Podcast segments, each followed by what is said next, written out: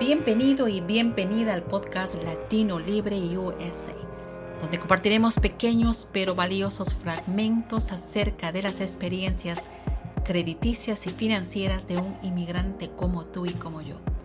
Compartiremos anécdotas y consejos de nuestra gente latina en Estados Unidos. Acomódate y disfruta de estas pláticas.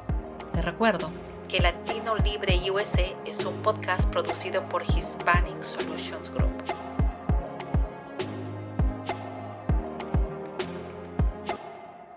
Hola amigos, y otra vez estamos en Latino Libre U S A y el día de hoy honradísima porque la persona que va a estar con nosotros representa la generación que nos está enseñando tantas cosas día a día. Tengo a Irma Márquez Trapero, ella tiene treinta y un años, ella es mexicana y nos va a contar un poquito más quién es Irma Márquez. Irma, ¿hace cuánto tiempo tienes tú en los Estados Unidos? Y cuéntanos, ¿cómo fue tu llegada acá? Y bienvenida. Primero que nada, muchísimas gracias por la oportunidad de tenerme aquí, Jessica. Es un honor tener esta conversación y especialmente porque va a ser para nuestra comunidad. Así que muchas gracias por brindar este espacio um, a la gente que, que lo necesita y, y pues un placer estar aquí. Y bueno, como mencionaste, mi historia empieza um, en México. Yo soy originalmente de Culiacán, Sinaloa, México. Eh, viví en Culiacán hasta los nueve años y luego mis papás decidieron tomar la decisión en venir a Minnesota. Eh, durante esa decisión, obviamente estaba yo muy chiquita para entender mucho de las, de las decisiones o por qué nos mudamos. A, a mí solamente me dijeron, nos vamos a ir a los Estados Unidos, vamos, tenemos un tío en Minnesota, va, vamos a ir para que tú y tu hermano aprendan inglés y luego nos vamos a regresar. Y wow. Básicamente esa fue la historia que, que me dijo mi mamá y mi papá. Y lo que yo no sabía en ese momento que estaba pasando en México o que estaba pase- pasando en mi, mi familia era que mi mamá... Eh, Desafortunadamente eh, perdió su trabajo. Ella es una trabajadora social en México eh, y desde que empezó a tener hijos uh, en México, uh, la discriminación contra la mujer, especial, específicamente contra la mujer casada o que es madre, eh, bueno, en, en ese tiempo y tal vez en este momento todavía, eh, pues no, no, no es un balance que en los negocios o en las empresas um, o en, en las... en los espacios de trabajo, pues es, es um, favorable. Entonces, claro. eh, cuando ella tuvo a mi hermano, obviamente eh, se quedó en la casa por algún, algunas semanas y ya cuando ella quiso regresar ya a su trabajo. Ya no pudo. Ya, ajá, y, y como tú dices, eso pasa en toda Latinoamérica y eso es definitivamente algo que impide que las familias puedan crecer y tampoco existe la, la protección, ¿no? Pero, ¿qué pasó en la mente de una niña de nueve años? Porque acá vamos a ir por años, vamos a hablar de años. ¿Qué pasó en tu mente en ese momento?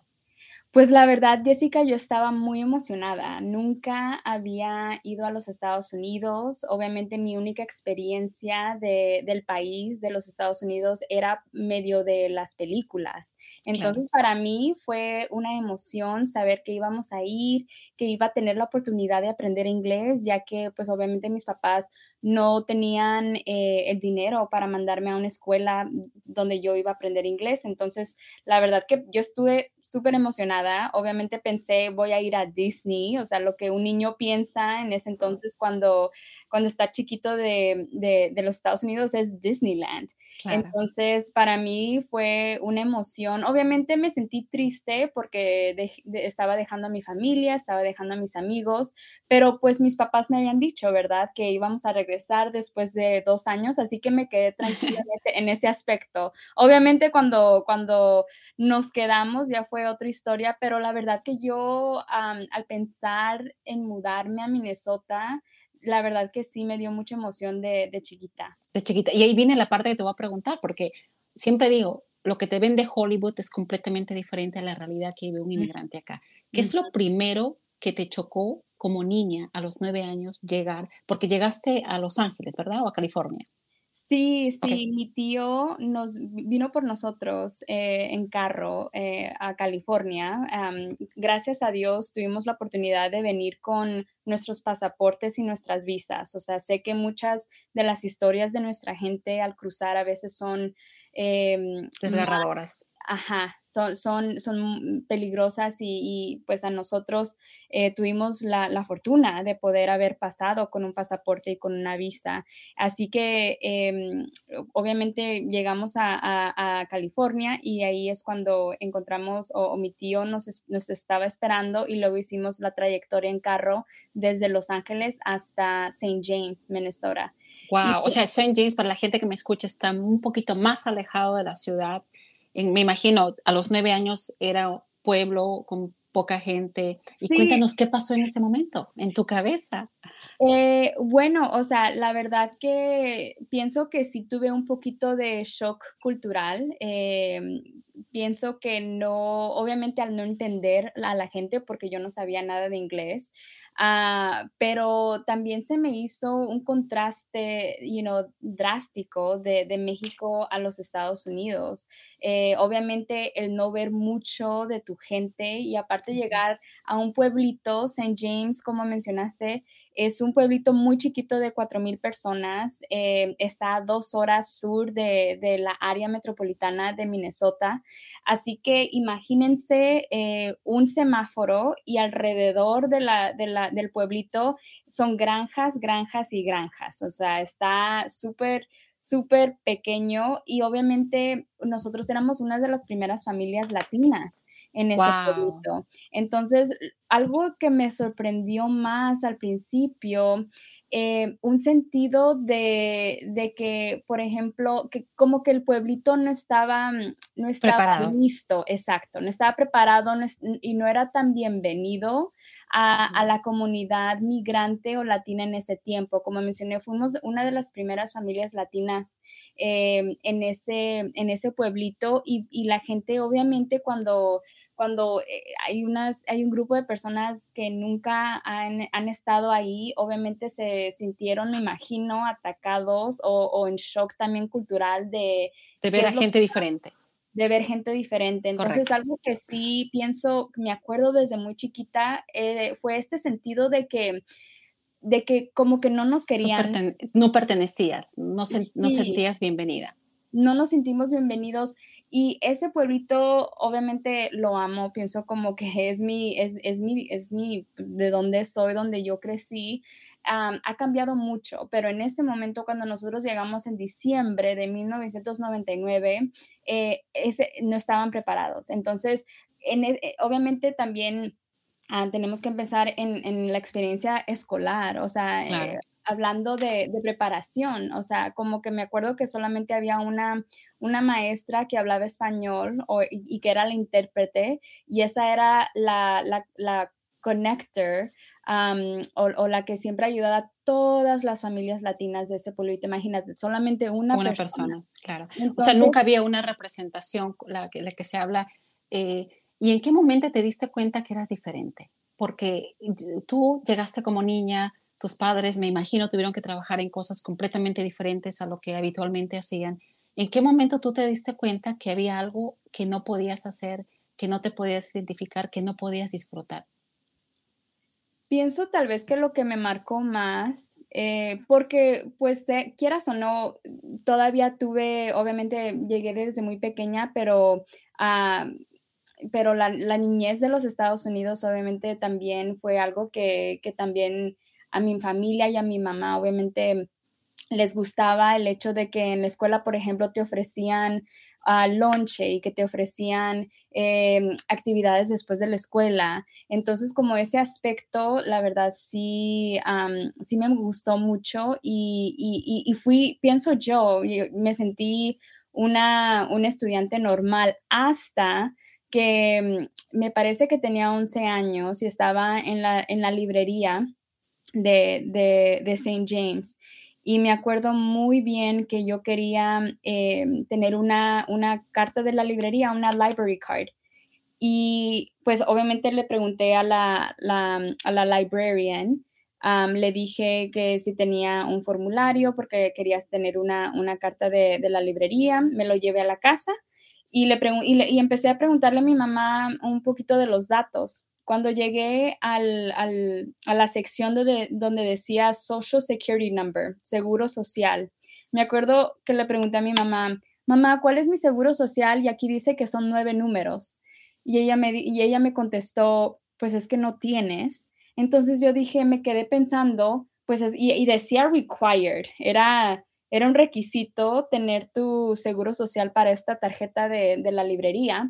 Y me acuerdo en ese momento lo que lo más devastante fue saber que no iba a poder a, a obtener una, una carta de, de la librería. Entonces, obviamente, una niña súper devastada no iba a poder agarrar ni los libros, no iba a poder usar la computadora de, de la librería. Entonces, para mí fue... fue lo, lo peor que, que pude haber escuchado, obviamente sin saber la importancia de ese seguro social ya después. Entonces pienso que ese fue el, el momento que yo me acuerdo que era, que era diferente en el sentido de que yo tenía un estatus migratorio muy diferente a las otras personas.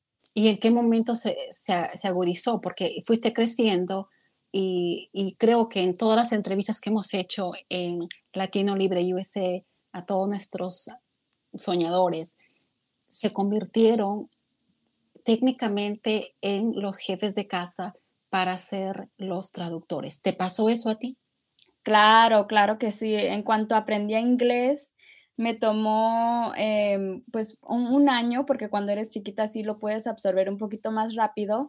En cuanto lo aprendí muy bien, me acuerdo que entonces yo era la que estaba con mi mamá en las conferencias de la escuela, yo era la que um, iba a, a, a, a los hospitales a, tra- a, a traducir si era necesario, o iba, a de cuenta, siempre me cargaban, me cargaban claro. En todas partes, oye, ¿me puedes venir conmigo a traducir aquí? Y obviamente tenía, um, aparte de mi mamá y mi papá y mi hermano, también en, en Saint James tenía a familia, a, a tíos, y luego después se vino otra tía con unos primos.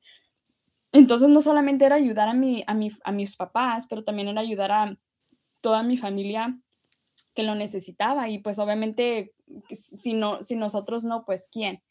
Entonces, claro. Entonces sí, haz de cuenta como que eh, experiencia inmigrante es clave um, para, es clave tener la experiencia de, de ser la traductora o la intérprete de tu familia, ¿verdad? Claro, y ahora viene la parte, terminaste la escuela y ahí viene otra realidad, y la realidad de ir a la universidad. ¿Qué fue el desafío que tú tuviste ahí? Bueno, pues después de, de ese momento que, que sabía o que confirmó ese formulario cuando estaba chica en la librería, entonces me puse a investigar. Dije, bueno, eh, si no puedo obtener esta carta de, en la librería porque no tengo este seguro social, ¿qué otras cosas hay donde yo no puedo, no, que no pueda tener porque no tengo estos nueve números? Entonces como que me empecé a obsesionarme con el significado de esos números y, y, y pues la realidad de ser indocumentada y saber que tus papás eran indocumentados también. Entonces, la verdad que sí entras en un modo de, de sobrevivencia. Claro. ¿Por qué? Porque siempre estás pensando en, en quién te puede poner el dedo o quién, uh, o, o si tus papás van a llegar a la casa después del trabajo, porque pues ellos todavía estaban manejando, de hecho todavía manejan y, y siguen siendo indocumentados en, y cada vez pues es un riesgo manejar, claro. Porque en el estado de Minnesota no tenemos licencias para indocumentados, entonces eh, la verdad como que sí fue, y sí es una experiencia, y, y, no es, y, y, y lo digo, mi experiencia no es única, es, es, es, es hay millones y millones de historias como las mías, pero sí es algo cuando yo hablo con otras personas que también eh, tuvieron la misma experiencia de ser inmigrante, de ser latina, de ser indocumentada, hay algo donde quieras o no te, tienes que esconder. Claro. ¿Por qué? Porque es muy eh, peligroso decir la verdad. Claro. Entonces, eh, una pregunta, Irma, no te quiero cortar, pero eh, en entonces tú no pudiste tener el sueño de ir a la universidad cuando terminaste la... ¿Qué pasó cuando terminó la escuela? Sí, entonces, bueno, entonces porque me, me obsesioné tanto con, con averiguar cuáles eran los servicios otorgados a las personas que tienen o no tienen seguro social. Una de esas cosas que me di cuenta, obviamente, también fue de a los dieciséis no pude, no pude tener mi licencia. Um, entonces, pues me puse las pilas, como decimos los mexicanos, uh-huh. y a los dieciséis años Yo, yo empecé a hablar con diferentes maestros, con maestros que, tenían, que yo les tenía mucha confianza y, y les, di, les conté mi realidad. Les dije, ¿sabes qué? Eh, quiero ir a la universidad, pero pues toda la, toda la información que he leído sugiere que no hay muchas posibilidades para los estudiantes eh, indocumentados. Ah, afortunadamente en ese tiempo había un, un programa que se llamaba Chile, Uh, Chicano Youth Leadership Institute. Eh, y es el, el, el, el objetivo de ese programa era ir a pueblitos sur de, de Minneapolis y San Paul a conectarse con estudiantes latinos y a, introducir, a introducirnos a, a las universidades. Entonces, wow. eh, nos ayudaron, nos ayudaban, venían, ponle tú, una vez al mes, reunían a los estudiantes latinos de, de, de la escuela y nos hablaban del colegio. Y luego, no solamente nos hablaban del colegio, pero también nos Nos, nos conectaban con, con las universidades y colegios en, en Minnesota. Entonces, ahí es cuando fuimos a una conferencia en Gustavus, que viene siendo una, una universidad privada aquí en Saint Peter, Minnesota. Entonces, lo que pasó fue que me enamoré de la escuela, me enamoré de esa escuela y yo le dije, le dije a la coordinadora del programa, le dije, quiero venir a esta escuela. Obviamente a ella también le conté mi realidad, que era indocumentada, y lo que ella me, me ayudó mucho porque ella me conectó con el director de diversidad. Entonces yo tuve tres años de anticipación de decirle a ese director, mira, estoy en el, en el, en el noveno grado, Eh, obviamente tengo tres, tres años para graduarme, pero quiero que sepas que quiero ir a esta escuela y soy indocumentada. ¿Cuál plan? ¿Qué plan podemos hacer hasta que me gradúe para que pueda, pueda venir a esta escuela? O sea, ya eras, eras una soñadora desde que, desde que te diste cuenta que ese número, los nueve números que acabas de comentar, te iban a impedir. Desde ahí tú empezaste a soñar. Sí, desde ahí empecé a, a investigar y, y pues preguntar cuál, cuáles eran las posibilidades. Y, y, y esto fue antes de lo que ahora tenemos, de lo que ahora hay, que es DACA. Esto es antes del Dream Act. Estamos hablando desde hace más de quince años que estaba tratando de averiguar o navegar más bien el sistema estudiantil para los estudiantes indocumentados. Y ¿sabes qué? Lo que me dijo el señor de la universidad, me dijo, pues es que la verdad no, no, no hacemos esto, o sea, como que no hay, no hay como apoyo para, para hacer esto de lo que ellos tenían en mente en ese momento. Entonces ellos también se pudieron, se pudieron, ¿cómo se dice? Se pusieron las pilas para investigar oportunidades para estudiantes como yo. El año que me aceptaron, yo fui la única estudiante indocumentada que apoyaron. Wow. Y lo hicieron, no, no quiero decir bajo la mesa, porque obviamente Por supuesto. todo... Todo fue legal, pero lo que hicieron es que pudieron agarrar dinero o, o me pudieron otorgar dinero, porque acuérdate que para los estudiantes indocumentados no puedes, no Así puedes, eh, no puedes usar acceder. dinero para FAFSA, acceder FAFSA. Entonces lo que ellos hicieron, porque, porque no tenía esa opción, ellos trataron de encontrar dinero de... que ellos podían usar y tener flexibilidad por ser, por ser una escuela privada. También esa fue la otra cosa. Nunca vi escuelas eh, públicas, porque las escuelas públicas lo que me, lo que me sugi- sugirieron en ese momento fue que no... No que te presentabas. Muy difícil. Ajá, que claro. era más difícil. ¿Y eso qué año fue, Irma? Esto fue... Eh, ¿dos mil diez, yo, dos mil once? Yo me gradué, no más, yo me gradué, gra, pero gracias, yo me gradué de, de, la, de la high school en el dos mil ocho. Ok. Entonces, eh, hay cuenta como que estas conversaciones con el director de diversidad fueron, ponle tú, en el dos mil seis, o sea, como dos o tres años antes de graduarme.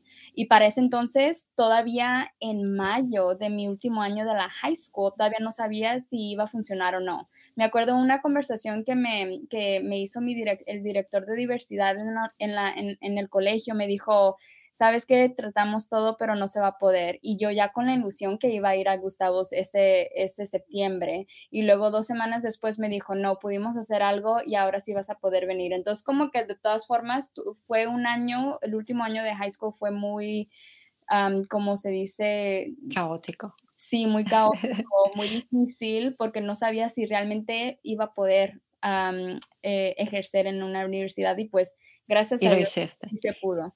Y se pudo. Y, y acá viene un año bien importante para todos los, los soñadores, el año dos mil doce. Cuéntanos, ¿dónde tú estabas en junio del dos mil doce, cuando el presidente Obama permitió que se pudiera técnicamente dar un camino para que ustedes puedan salir de la oscuridad? Que eso es lo que realmente pasó. Sí, bueno, yo me gradué ese mayo, yo me gradué mayo del dos mil doce, todavía sin papeles. Eh, afortunadamente pude encontrar una internship eh, de la Universidad de Yale que te conectaba con, eh, con campañas eh, en todas partes de los Estados Unidos, y aceptaban el I T I N number, el, el wow. número I T I N. Y, y, era, y fue la única oportunidad que vi. Entonces, obviamente, apliqué porque, no, porque en todas las otras oportunidades de trabajos, ya sea internships o, o, o trabajos de, de tiempo completo, uh, yo, no, yo no podía trabajar. Entonces, claro. cuando vi que, que la Universidad de Yale es, tenía este programa y que eh, de, tenía la opción de Seguro Social o, o número de I T I N, pues apliqué y dije, bueno, esa es la única opción que tengo, espero me acepten, y me aceptaron. Entonces yo, sí. decidí, yo decidí ir a, a una campaña, a trabajar como intern en una campaña en Florida. Entonces ese quince de junio yo estaba, eh, yo estaba haciendo llamada, estaba, estaba organizando a votantes latinos. Y de repente uno de mis, de mis colegas que, su, que sabía, que, no, que obviamente no tenía papeles, me dijo, mira las noticias en este momento. Y, yo me, y dijo, están haciendo un programa para las personas que no tienen documentos. Y yo dije, claro que no. O sea, no me la creía. Dije, no, claro. voy, a, voy a seguir trabajando porque la verdad como que tanto sí no va a pasar, reforma migratoria. O sea, ya, ya no tenía mucha esperanza. Pero al último me puse a ver las noticias y luego vi en vivo al presidente Obama hablar de este programa, pues que ahora es conocido como DACA. Y obviamente me emocioné mucho, pero pregúntale a, otras, a, a otros estudiantes indocumentados en ese momento, como que yo dije, no lo voy a creer hasta que, hasta que lo vea, hasta que pueda aplicar, hasta que me lleguen mi, mis documentos, porque la verdad no lo creo. O sea, no lo claro. creía. Estaba súper emocionada, pero a la misma vez tenía, estaba, I was very skeptical. Con muchas dudas. ¿Y sí. qué pasó cuando obtuviste el permiso, cuando agarraste tu tarjeta de permiso, cuando te dijeron, ah, tienes el permiso? ¿Qué pasó en tu mente y en tu corazón, Irma? Ay, pues... Ah... Fue tal vez uno, uno, de los, uno de los días otra vez donde sentí un peso, como que como me sentí más ligera. Eh, me sentí que por fin iba a poder hacer más cosas, porque, porque esto, esto es lo que, lo que no, quiero exp- expresar, que los indocumentados en este país trabajamos y trabajamos duros y siempre estamos haciendo y, aportan, y aportando a este país, como todas las personas que están aquí tengan papeles o no. Entonces no significa que, que al, por fin pude hacer cosas, porque nuestra comunidad siempre ha estado um, um, trabajando. trabajando, pero sí me sentí un poquito más protegida, en el sentido de que sabía que con, esto, con este seguro social y con el permiso de trabajo podía finalmente eh, trabajar, ¿sabes? Y tener esa experiencia de, de poder también manejar, de poder ayudar a mi familia, de poder eh, sentirme un poquito más segura de, de, de, de estar en los Estados Unidos. Entonces me quitó la, un poquito de la incertidumbre que tienes por, por ser indocumentado, porque nunca sabes, o sea, vives en, ¿en qué momento? Claro, y ahora y ahí viene y ahí viene la parte hermosa, que toda una generación, que estoy hablando para la gente de Latinoamérica y de cada rincón de los Estados Unidos, esta generación fue las que, las que nos enseñó a nosotros, que somos ya padres de, de chicos de la edad tuya, Eh, y es la parte donde la gente no entiende. Eh, los tabús que existen, la gente indocumentada recibe todo gratis y eso es absolutamente falso. falso. La gente indocumentada es la que, a la que más los financieramente los explotan, económicamente en el trabajo, pero ellos siguen adelante. Pero pa- pasó algo eh, y siempre lo voy, y, bueno, se está comentando, ¿no?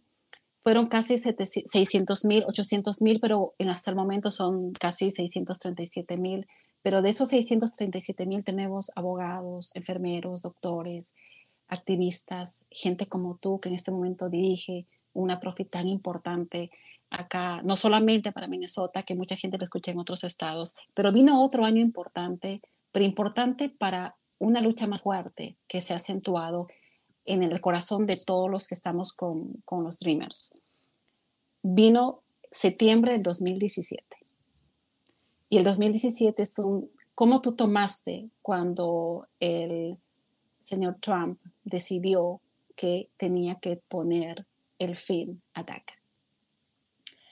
Ay, bueno, regresando a momentos eh, muy feos en la historia de los Estados Unidos, de los Estados Unidos con, con ese presidente, eh, pues se sintió como un ataque a, una, a un grupo de personas que la verdad nos merecíamos y nos merecemos más. Eh, porque todos saben que DACA es un, un curita, uh, un band-aid, que la verdad no es la solución que queremos. Y correcto. El hecho de que trató de quitar DACA, la verdad fue, fue un, un ataque, un ataque. Sí, un ataque directo a, no solamente a la comunidad, sino un ataque directo a, a todo lo que significa el proceso de, de inmigración en un país donde te dice todos son bienvenidos y la doble moral que siempre existe. Y en el dos mil veintiuno el presidente Biden permitió que se reinstaulara para que haya eh, por lo menos la protección. Pero todavía seguimos peleando porque eso no es suficiente. Se está pidiendo, yo creo que lo merecen, eh, no solamente económicamente, socialmente, moralmente, el, que este país, que ya se pueda hacer el camino para que se pueda Que, la, que los chicos DACA se puedan hacer ciudadanos o por lo menos residentes y tener la tranquilidad. ¿Tú qué le dices, Irma, a todos estos chicos, gente, padres que, me, que están desesperados y dicen ya no puedo vivir en tanta zozobra, en tanto miedo, eh, la gente se deprime porque estamos en los últimos cuatro años hemos vivido un altos y bajos y, y definitivamente es una lucha muy constante y me imagino de parte de ustedes mucho más fuerte? ¿Qué es lo que tú le dirías a ellos?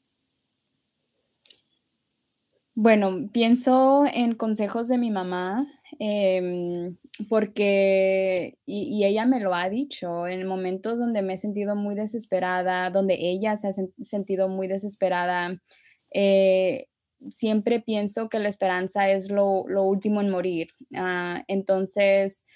Eh, somos una comunidad muy resistente, eh, muy trabajadora y mi, mi consejo es eh, nunca sentirnos eh, ashamed, eh, avergonzados. avergonzados de ser quienes somos, porque no somos criminales, no estamos haciendo nada malo, queremos mejorar este país, queremos darles oportunidades a nuestros hijos, a nuestras familias, y eso no es un crimen. Y, y pienso que muchas veces lo que hace este estatus migratorio es cuestionar si estás haciendo algo mal o no, o cuestionar decisiones que tuvimos que hacer eh, como personas para sobrevivir, y eso no es un crimen. Eso es, es, eso eso se llama... Derecho básico. Derecho básico como gente humana en este mundo de querer lo mejor. Eh, entonces, eh, yo, yo empezaría con, con, con eso. Pienso que sí tuve muchos años de mi vida donde... Eh, donde, donde tuve depresión, ansiedad, Eh, por, por, por esta situación y, y quieras o no, sí eh, tiene impacto en tu, en tu eh, salud mental. Entonces, um, afortunadamente eh, eh, tengo y, y voy a terapia porque pues es necesario poder eh, siempre tener um, apoyo, apoyo mental en ese aspecto.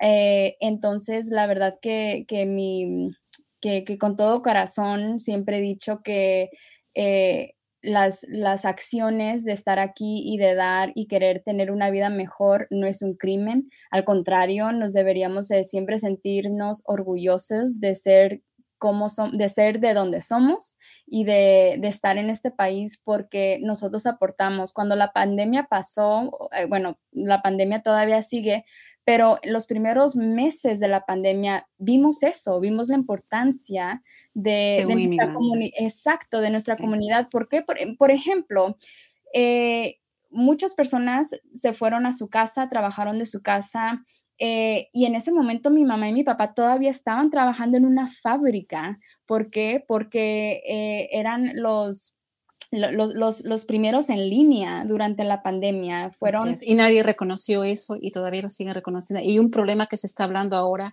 que hay trabajos, pero la gente no los quiere tomar. Pero Exacto. nadie habla de los once millones de indocumentados que pueden salvar la economía de este, de este país, si es que se les permite dar por lo menos una visa temporaria para que salven la economía de este país, entre paréntesis, porque sabemos que por años la economía de este país está dirigida, manejada, eh, se ha llevado por, la, por el trabajo de la gente inmigrante. Y son trabajos que mucha gente ni siquiera quiere tomar. Cuando se quejan, están tomando mis trabajos, están tomando... Pero te quiero preguntar algo, eh, Irma. Tú hablas de tu madre mucho y creo que tu madre es un motor muy importante en tu vida. ¿Qué tú le dices a esas mamás que también están en este momento en la situación de tu mami?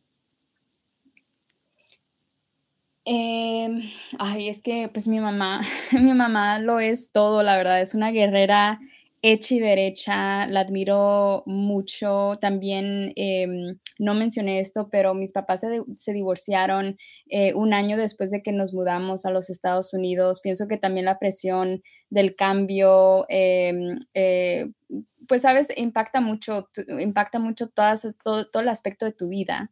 Eh, y, y también la vi, obviamente, eh, ser mamá soltera para mi hermano y yo. Entonces, la, y, y, y pienso que cuando estás chiquita no aprecias eso, o no, no, no, lo, no, lo, no lo entiendes de la misma manera hasta que, hasta, hasta que obviamente, que estaba más grande.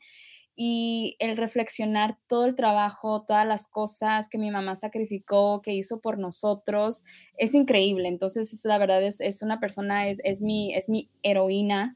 Eh, uh-huh. Y aprendo mucho de ella porque aunque, aunque está en esa situación de todavía ser indocumentada, eh, es la persona que sigue luchando. O sea, es, es la persona que, como decimos en México, que no se raja. Y eso es lo que digo. O sea, yo, yo soy como soy por, por ver, por ella, por su ejemplo. Entonces, claro. La verdad que mi admiración para todos los papás y las mamás solteras o, o los papás indocu- um, indocumentados, que ustedes, eh, la verdad que nos están enseñando, um, nos están enseñando cómo tener una vida donde, donde, donde por ellos podemos seguir luchando y podemos estar aquí. Así que uh, mis, mi gran respeto a, to- a todos los papás que están en la misma situación. Eh, la verdad que mi, mi admiración, respeto y amor por la paciencia, por el sacrificio, Eh, y, por, y por el amor realmente que, que tienen por haber... Claro, por el sacrificio que hacen. Porque no me puedo ni imaginar, Irma, lo que puede pasar en la cabeza de un papá indocumentado. La verdad, la gente siempre habla. Hay privilegios, yo siempre digo, que tienen algunos inmigrantes que vienen con documentos y quieren hablar de gente indocumentada. Entonces, ¿qué le- hay muchas lecciones que se puede aprender, pero también hay una parte... que quiero que me, me encantaría que compartas, porque estamos hablando de un inmigrante como tú y como yo, pero hay una parte sobresaliente que tú has logrado, que tú has hecho, que tú has um, trabajado desde los once años, porque te pusiste una meta, lo lograste y lo conseguiste. Estamos aprendiendo que preguntando, indagando, lo, lo lograste poder incluso ingresar a una universidad con el I T I N number, que eso es bien raro que se haga en los Estados Unidos, y lo lograste antes que se diera el DACA. Pero además, en este momento tú te has convertido en directora ejecutiva. Yo creo que una de las más jóvenes de una profil que se llama LatinoLit. ¿Qué cosa es LatinoLit? ¿Qué es lo que quiere ofrecer LatinoLit a todos los jóvenes como tú? Sí, bueno, eh, la organización Latino Líder es una organ- organización sin fines de lucro que se enfoca en, en, um, en el liderazgo personal y profesional de, la, de los líderes latinos en nuestro estado. Ofrecemos diferentes programas eh, sin, sin um, ¿cómo se dice? Free of charge. Gratis. Sí, um, ofrecemos eh, eh, oportunidades gratis, gratis para nuestros líderes en la comunidad. Eh, Y también tenemos un programa de liderazgo um, y también el objetivo de LatinoLit no solamente es enfocarnos en el, en el liderazgo personal y profesional, pero también cómo activamos cada uno de, de, de las personas que son parte de LatinoLit a que sepan y a, a que sepan cómo funciona el gobierno de los Estados Unidos en términos de leyes. Entonces, sí, también tenemos este enfoque en, en póliza. ¿Por qué? Porque queremos que ya, ya si estás um, trabajando en, en, en, en una empresa, eh, en, en una empresa corporate, si estás en educación, si estás en, en educación, o perdón, si, si estás en non-profit, en cualquier sector, porque nosotros somos, um, somos cross-sectoral, entonces significa que eh, que nuestros líderes vienen de diferentes todos sectores. Los sectores. Exacto. Exacto. Entonces, entonces um, queremos, um, uno del, del enfoque es activar a que nuestra comunidad latina eh, aprenda de las leyes y aprenda cómo el sistema funciona para que, nosotros, para que funcione para nosotros, porque en este momento correcto. No está funcionando para nuestra comunidad. Entonces, ¿cómo activamos una base de latinos que esté involucrado en cosas que impactan a nuestra, comuni- a nuestra comunidad eh, y, y cómo podemos eh, activar y abogar para que nuestra comunidad tenga más voz? Entonces, ¿y qué podríamos nosotros hacer por eso? ¿Tú qué mensaje le das a la gente que nos escucha y dice, bueno, yo no soy indocumentado, yo puedo votar, pero no me interesa votar porque soy independiente? ¿Qué tú le dices a ellos? ¿Cómo nosotros podemos ayudar? Yo puedo votar. ¿Cómo yo puedo ayudar? ¿Qué, cuál es mi granito de arena que yo puedo hacer por ustedes, los Dreamers? Pienso que la oportunidad más grande es, es eso, involucrar, involucrarte y votar y usar tu privilegio de ser ciudadana americana y enfocarnos en las políticas locales. Así Pienso es. que a veces nos enfocamos en votar cada cuatro años para, para el presidente, pero hay elecciones todos los años que determinan muchas de las decisiones eh, y a veces muchas de las decisiones que no nos favorecen a la comunidad latina. Entonces es involucrarse al nivel local, estatal y nacional cada vez, cada vez que hay elecciones. Que se pueda, claro. Ajá, y, y, nos ha, y nos ha pasado, te cuento, nos ha pasado en Hispanic Solution que todo el abuso financiero que vemos, especialmente con la gente de I T I N, las veces que hemos tratado de hablar con representantes, no tenemos intención en política, pero hemos hablado con representantes para que pasen leyes de protección al consumidor. Exacto. No lo pasan porque ajá. no se les da la gana.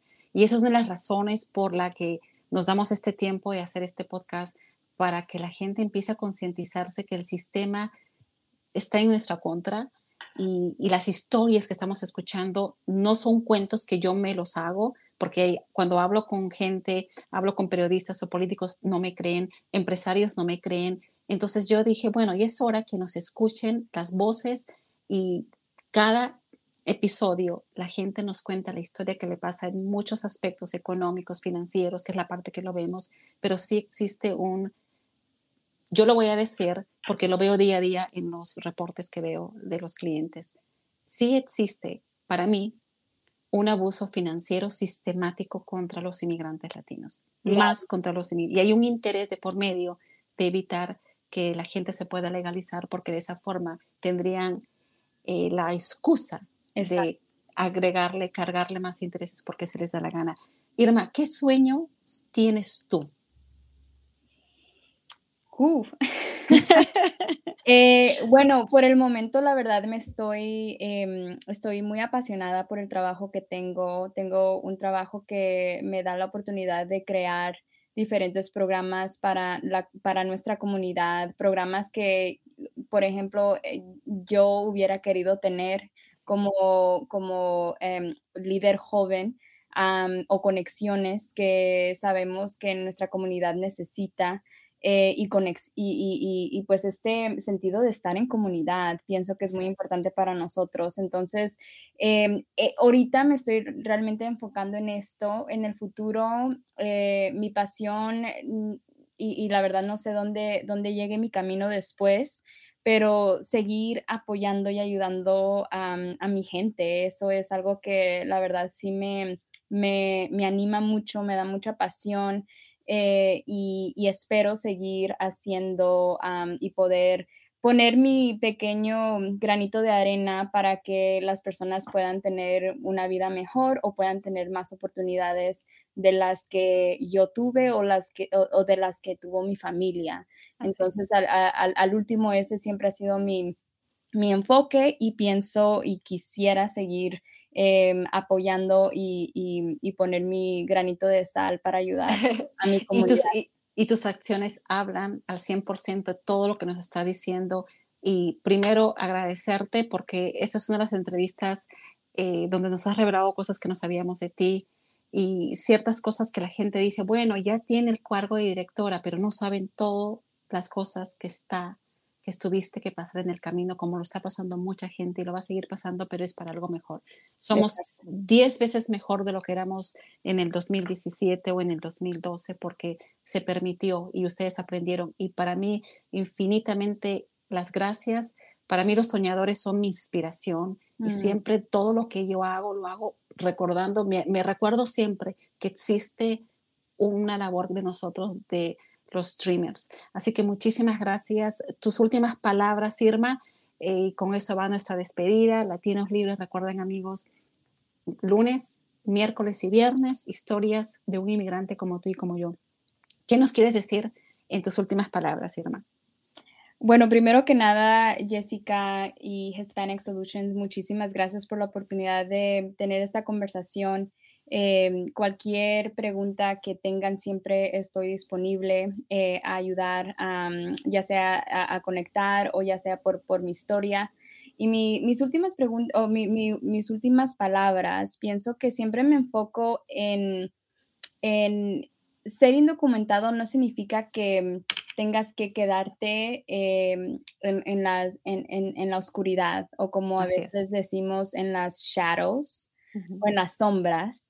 Eh, si, siendo indocumentado, indocumentado también significa tener la responsabilidad um, de poder, eh, obviamente con, con precaución y, y obviamente si las personas se sienten confortables de hablar de nuestra historia. Pienso que, que nuestras historias, lo que estás haciendo ahorita con este podcast es, le estás dando un ángulo humano A un, a un tema que a veces es muy político y realmente se trata de, de, de personas. Así y es. Pienso que la manera en que a veces se habla de este tema es tan desagradable y tan inhumano y tan feo um, que tenemos que recordar que al último eh, nos merecemos estar donde estamos y, y tenemos también la responsabilidad de, de tomar acción. Aunque no puedas votar, aunque todavía no tengas oportunidad de tener un seguro social, hay cosas que puedes hacer. Así es. También para estar involucrado al nivel cívico, porque eso es muy importante. Me acuerdo que cuando no tenía eh, documentación, todavía estaba haciendo llamadas a mis senadores, a, diciéndole mm. a mis amigos que vayan a, a votar. Todavía hay cosas que, que puede, y, y hasta el momento obviamente no puedo yo votar y acaban de pasar unas elecciones y, y, y yo me, me puse de voluntaria para hacer llamadas, para llevar a la gente a que voten, para decirle a todos mis amigos que voten. Así es. Eh, entonces sí, o sea, como que... Sí se que, puede hacer. Ajá, no, no, no podemos hacer algunas cosas y algunas cosas están fuera de nuestro control, de, de nuestro control cuando somos Eh, indocumentados, pero no, eso no significa que, que, que no puedas todavía eh, actuar y, y, y, que, y que la gente escuche tu voz. Es muy importante Perfecto. que eh, podamos eh, reflexionar y, y, y, y también eh, compartir nuestras historias, porque eso, eso llega muy lejos. Así es, Irma. Muchísimas gracias por tu tiempo otra vez, Irma. Conmigo será hasta mi próximo episodio, amigos. Latino Libre U S A. Chao. Gracias por habernos acompañado. Síguenos en todas nuestras redes sociales. No te olvides de suscribirte a este podcast y activar tus notificaciones para que te enteres de cuando subamos un episodio nuevo. Y aprendamos juntos sobre la vida crediticia de un inmigrante como tú y como yo. Hasta la próxima.